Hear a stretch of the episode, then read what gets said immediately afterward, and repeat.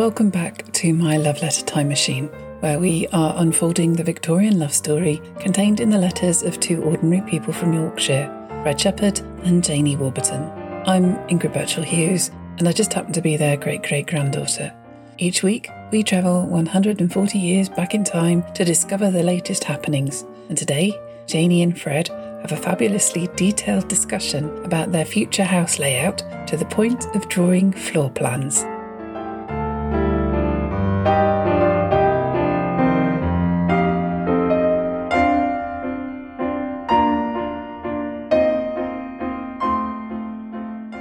Last week, we heard how everyone had been struggling with their health and how Kate, the servant at the Cross Keys, had been taken ill.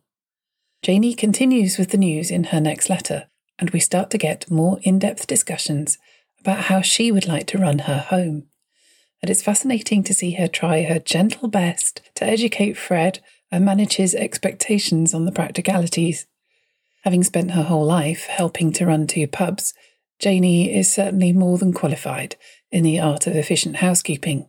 And from her tone, I think she is absolutely relishing the idea of being her own mistress in this.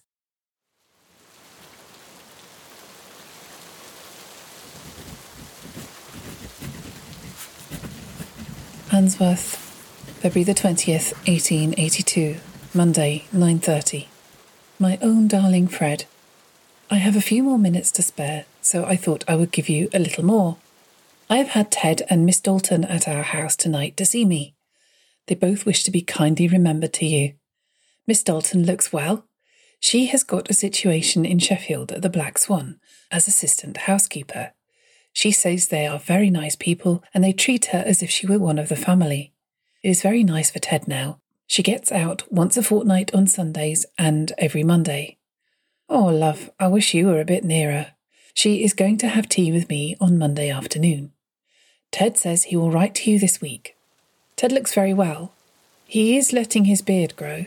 I don't think he looks so well with it as he did without it. They will have a wet journey back to Attercliffe. It is a miserable night, a very rough wind, but I suppose they won't feel it much so long as they are together. I left off my other letters in our dining room.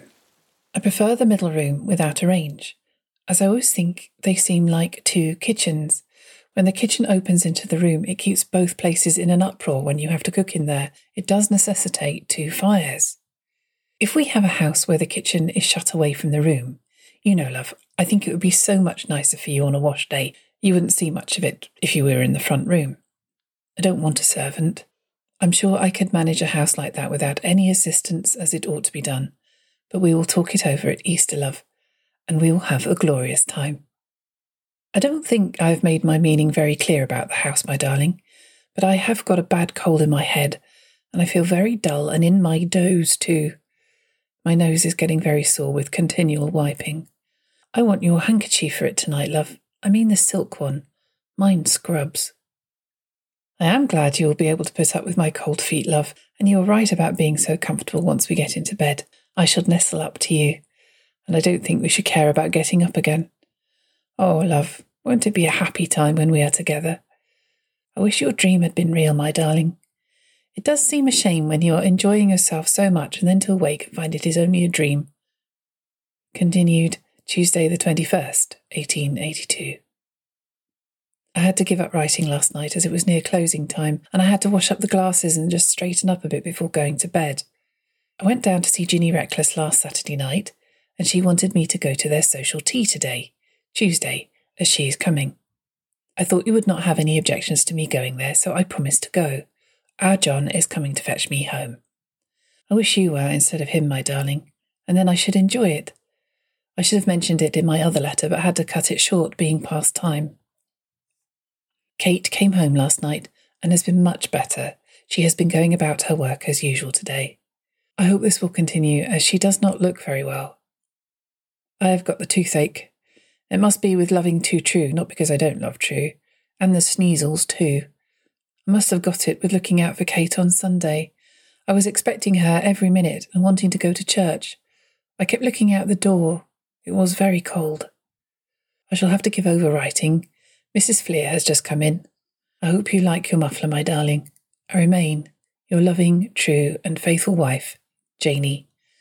P.S. There is always someone coming. Not long to Easter now, love.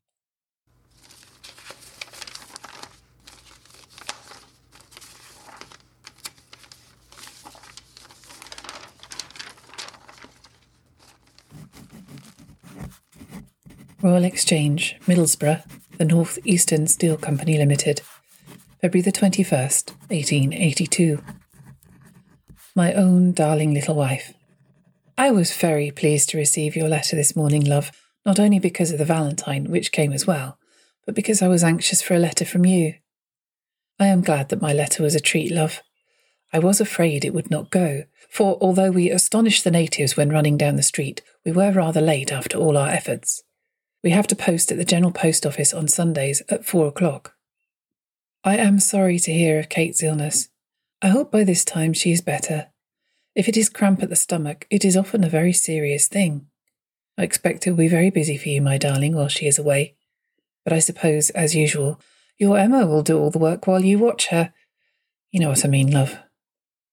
I wish I could thank you, my darling, for your kind present, in our old style. I like it very much indeed, love. I think it is the nicest I have ever seen. Oh, I do love you so much. I wish I could kiss you, wifey. I should not think of having it changed, loved, because it is just the thing. I think I shall have to get you to buy my apparel always, my darling. Your choice is always to my taste. I hope you will not debar yourself of any pleasure in saving the gloves until Easter. I should certainly like to walk them out, or rather the wearer of them out. I wish I could have walked them out last Sunday, but it mote not be. I wish I could have been in your class, love, last Sunday afternoon, and then you could have taken your scholar out for a walk, which both scholar and teacher would have enjoyed. I received your questions, my darling, and will try to answer them. I enclosed the answers on a separate piece of paper. I intended sending them by tonight's post and started writing the letter this morning, but we have got so busy during the day I had not time to touch it afterwards. We had done tonight at 8:30 p.m. Last night it was 9. The reason I've had to stop so late is that neither Alvy nor Jarvis having any real experience in the genuine science of wages and capital accounting. I have had to go through all their figures afterwards to assure myself they are correct.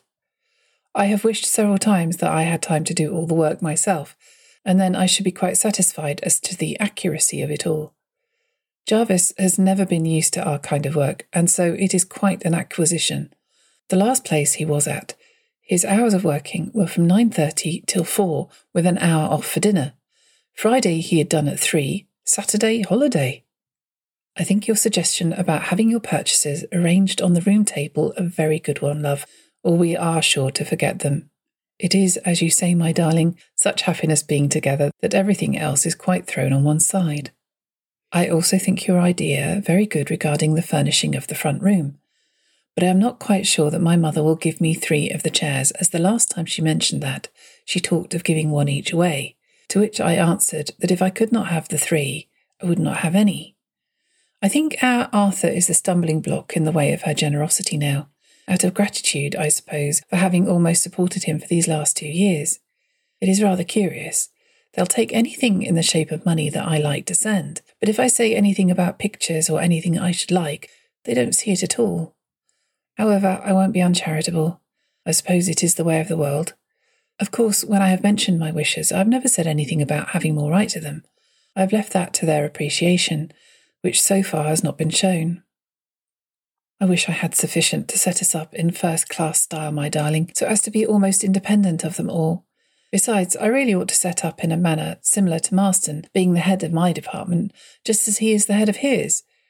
But I must not forget our old resolution of creeping or walking before running, or rather, starting moderately so as to make sure of our position, love.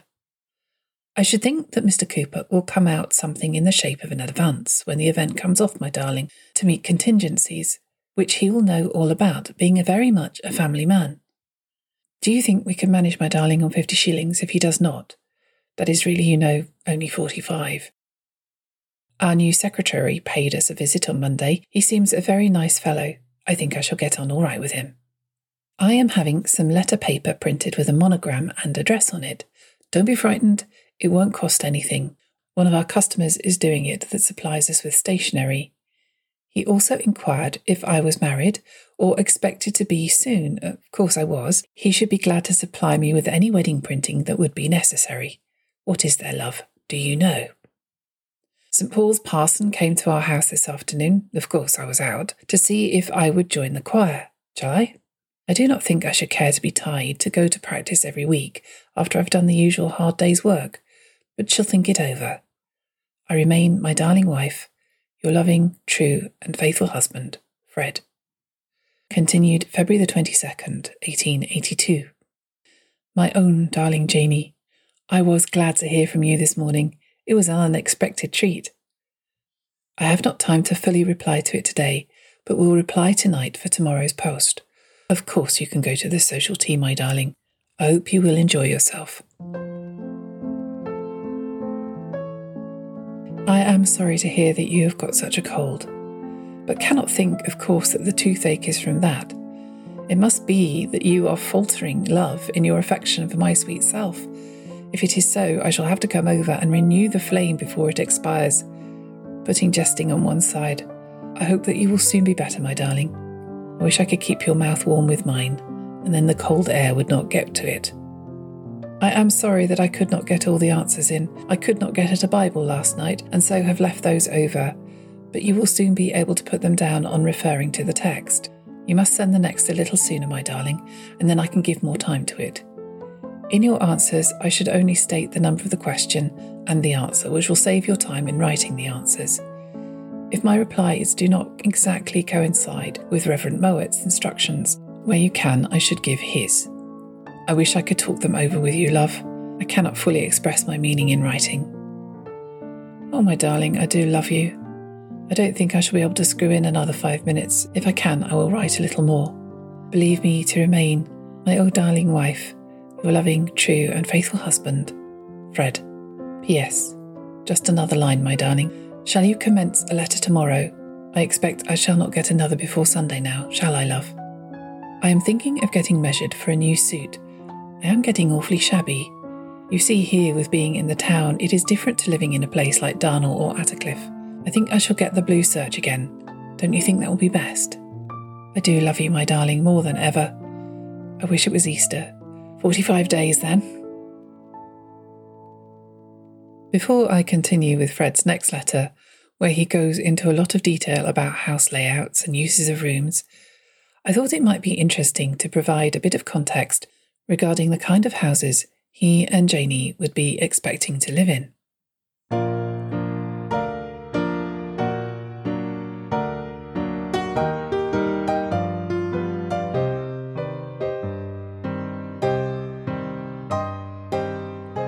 In the second half of the 19th century, throughout Great Britain, a staggering 5 million terraced houses were built and reshaped the landscape of every town and city. In Middlesbrough, that transformation was particularly dramatic. With the advent of the iron and steel mills, what was once farmland became covered in rows and rows of red brick houses. The front room of the typical terrace house, with its bay window, was the place to welcome visitors and would contain the best furniture, whereas the back of the house, with the kitchen, the scullery, and the yard, with a private outdoor flushing toilet, was where the domestic chores were done and where most of daily life happened. Visitors and strangers would be welcomed at the front door, but family and close friends would call at the back door, at the rear of the street, or through the adjoining passage. This social tradition still exists in many parts of the UK. We can often forget that the then new terrace houses were a step up from the slums that came before them and offered a new standard of living for working class people. Even today, millions of Britons still live in those terrace houses, although their layouts have been changed, particularly with the bringing inside of toilet and bathroom facilities. At that time, there were no bathrooms, and if you were not in the habit of filling a tin bath with hot water in front of the fire, what many people used to do was to visit the public bathhouse, a communal facility often attached to the public laundry, with a constant supply of hot water and multiple baths people could use. They were usually open to men in the morning and women in the afternoon. Interestingly, the remains of a bathhouse was discovered only last year just outside Middlesbrough. In many industrial cities, the public laundries and bathhouses were still in use as late as the 1950s and 60s. In Janie's letters, she certainly expects to be doing her laundry at home, and so far they've not discussed their bathing arrangements.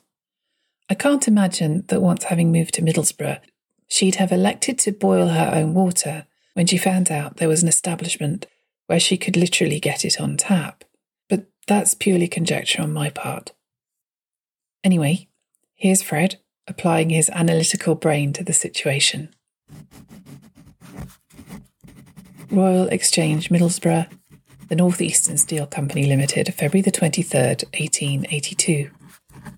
My own darling Janie, I must apologise, love, for not writing yesterday for today's post, but I really had not time to reply to your letter received yesterday morning, so will do so today. I was very glad to receive it, my darling. Your letters always give me pleasure. I was very much surprised to hear that Miss Dalton and Ted have been up to your house. Did you know they were coming? Ted has not written, so I had no idea Miss Dalton was in Sheffield. I suppose life will be much pleasanter now for Ted. I think I shall have to get you a situation as housekeeper at Middlesbrough, love, not at a public house, my darling, but at my house. I envy Ted very much. Verily, the wicked are miserable. I should like to see Ted with his beard on. I should think he will look quite overbalanced with the beard. He and Miss D, they would never think of the wind and rain, my love. We didn't, you know, when we were together. I quite understand your meaning, love, with regard to the middle room. It does make two kitchens, as you say, and would be very bad on wash days, seeing as I have a man's usual aversion to wash days, love. Our house in Church Street is built like this, and Fred has drawn a diagram. It's a typical terrace ground floor layout with a front parlour, a middle room, and then two smaller rooms behind, labelled kitchen and wash kitchen, which then lead to a small yard. He writes, so that, in this case, the passage runs past the first two rooms into the kitchen, leaving the middle room quite at liberty and could be used or not just as we wished. But I find that the majority are not built that way, but this. And Fred has drawn a second ground floor that is smaller and arranged front parlour, middle room, and a small single kitchen leading again to the yard. He continues. In this case, you see the passage only runs past the front room and then opens into the middle room, so that we should be in this fix. A. If the middle room were to be the drawing room, it would necessitate going through it every time from the kitchen to the dining room at the front. Of course, if we had nothing in it at all, this wouldn't matter. B. If the middle room were to be the dining room, it means giving up our idea of living in the lightest room. I thought I would just mention this and then you can think it over, my darling, and tell me what you think would be the best way out of the difficulty. I think, too, that there is a range in the middle room in the second sketch, which would be against your idea of tidiness, love, as houses are here at the present. We should have to make the best of the worst. For I cannot find any to let, I generally look out when passing, except those at about twenty six to thirty pounds per year, which would be too much for us at first, my love, I'm afraid. I hope your cold is better by this time, love, or I shall have to come over and give you a good sweating, or you give me one most likely. Of course, I don't mean anything, love. You know that I don't. Have you tried to repeat that poetry I showed you about Madeline? Thus M's, of course, for bees. By Badoline, by Badoline, bark by Belodious midnight bones, by melancholy bonotones. I hope your cold did not prevent you from enjoying yourself at that probably very slow affair, the Darnall social tea. You will, I hope, give me a full and graphic description of everything that took place, love. Had you any dancing? And if so, who with? And how did you enjoy it? Excuse my inquisitiveness, love. You know I like to know. I hope your John took good care of your precious self on the way home. I suppose you would scarcely enjoy the walk as much if I had been in his place. I have seen on looking at your letter of Sunday that you mentioned getting a good dining table. Have you any idea as to what one would cost? I have heard John Millet say that a second-hand table, if a good one, is always best, as you can see where the wood has cracked, or otherwise, frequently a new one gives way where it is joined and shows a cavity generally down the middle. The parson called again yesterday to see me, but I was not in. I can't do with these parsons hanging about the doors, I'm not used to it. Depledge only called twice at our house at home all the time I was there. We had a new idea in pancakes on Tuesday, that is, sprinkling sugar on the top and then squeezing the juice out of an orange onto them. It is quite nice. I can recommend it. They are also strong on apple and fig pies here. Have you ever tried them? We have had another hard day today straightening up the contractors' wages. It was 9:30 when I had finished tea. I am afraid I shall not be so fond of working over when I get you here, love, for I shall want to get home to my darling wife, and you will no doubt be pleased to see your loving, true, and faithful husband, Fred. Continued February the 24th, 1882. My darling wife, I was rather disappointed this morning not receiving a few words from you, but I suppose you would be busy. I've had the parson again today at dinner, and have promised to think it over about joining the choir. He seemed to want me to join very much. I have seen an old Darnall face today, Lily Craven, who has come, I suppose, to see Mrs. Cooper. Rather a long journey to see one's friends. I suppose Ernest Craven has got married, by the paper. Where is he living? I think I shall go to play football tomorrow. We play our next cup tie the Saturday following, on the Middlesbrough ground. I had several things to tell you, but we have been so busy again today that I have quite forgot them. Perhaps I shall remember before Sunday. Shall expect a good long one for Sunday, my darling, as usual, and remain my darling Janie, your loving, true, and affectionate husband, Fred.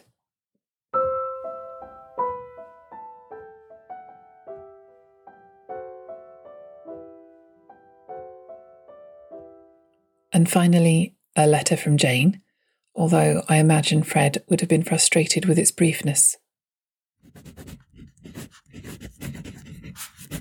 Handsworth, February the 24th, 1882. My own darling Fred, I thought I would not keep you waiting for a letter until Sunday, as I have a few minutes to spare. I did not go down to Darnall until after tea. I met Ginny at the bottom of the station road. We went to the concert. Young Gill and Clara Dewhurst singing The Gypsy Countess very well. Miss Constance Smith of Sheffield also did her share in the programme very well. There were two or three parsons there, and they each had to give a short address, but they turned them into very long ones, which made them not very interesting, as you can have too much of a good thing. So we only heard about four songs, and then Ginny had to go back by the 9.40 train. I went more to see Ginny than anything. My cold is much better, love, and the toothache also, so you will not have to come and put your mouth over mine, darling. I only wish you had. Easter will be here soon now, won't it, love? And oh, love, I do love you. I went down to see your mother yesterday. I was very afraid they would think I were deserting them if I did not go this week. Your mother is not very well. She looks very bad. Louisa thought it was with eating mussels. All the rest are quite well. Write to your mother, love. She feels it when you do not. Kate is better and going about her work as usual. Our Emma was in a nice fix again when I got home. Laid on the club room floor this time. I don't know what she thinks she's doing if she goes on in this way. The children asking what was the matter and all sorts of questions. I don't know whatever will have to be done with her. It is a shame for her to keep going on in this way. We did not let my father know. We thought it better not. I'll give you a longer one later, my darling. I remain your loving, true, and faithful wife, Janie. We'll leave it there for now. Thank you for listening to my love letter time machine. Next time, Janie makes a significant purchase for her future home. We have a little look at a lady explorer, and brother William steps in with Emma. In the meantime, perhaps you could show the podcast some support by clicking on the ratings, leaving a review, or sharing it with someone you think might enjoy it. And if you have any questions, you can write to me at my love letter time machine at gmail.com. Until next time, take care.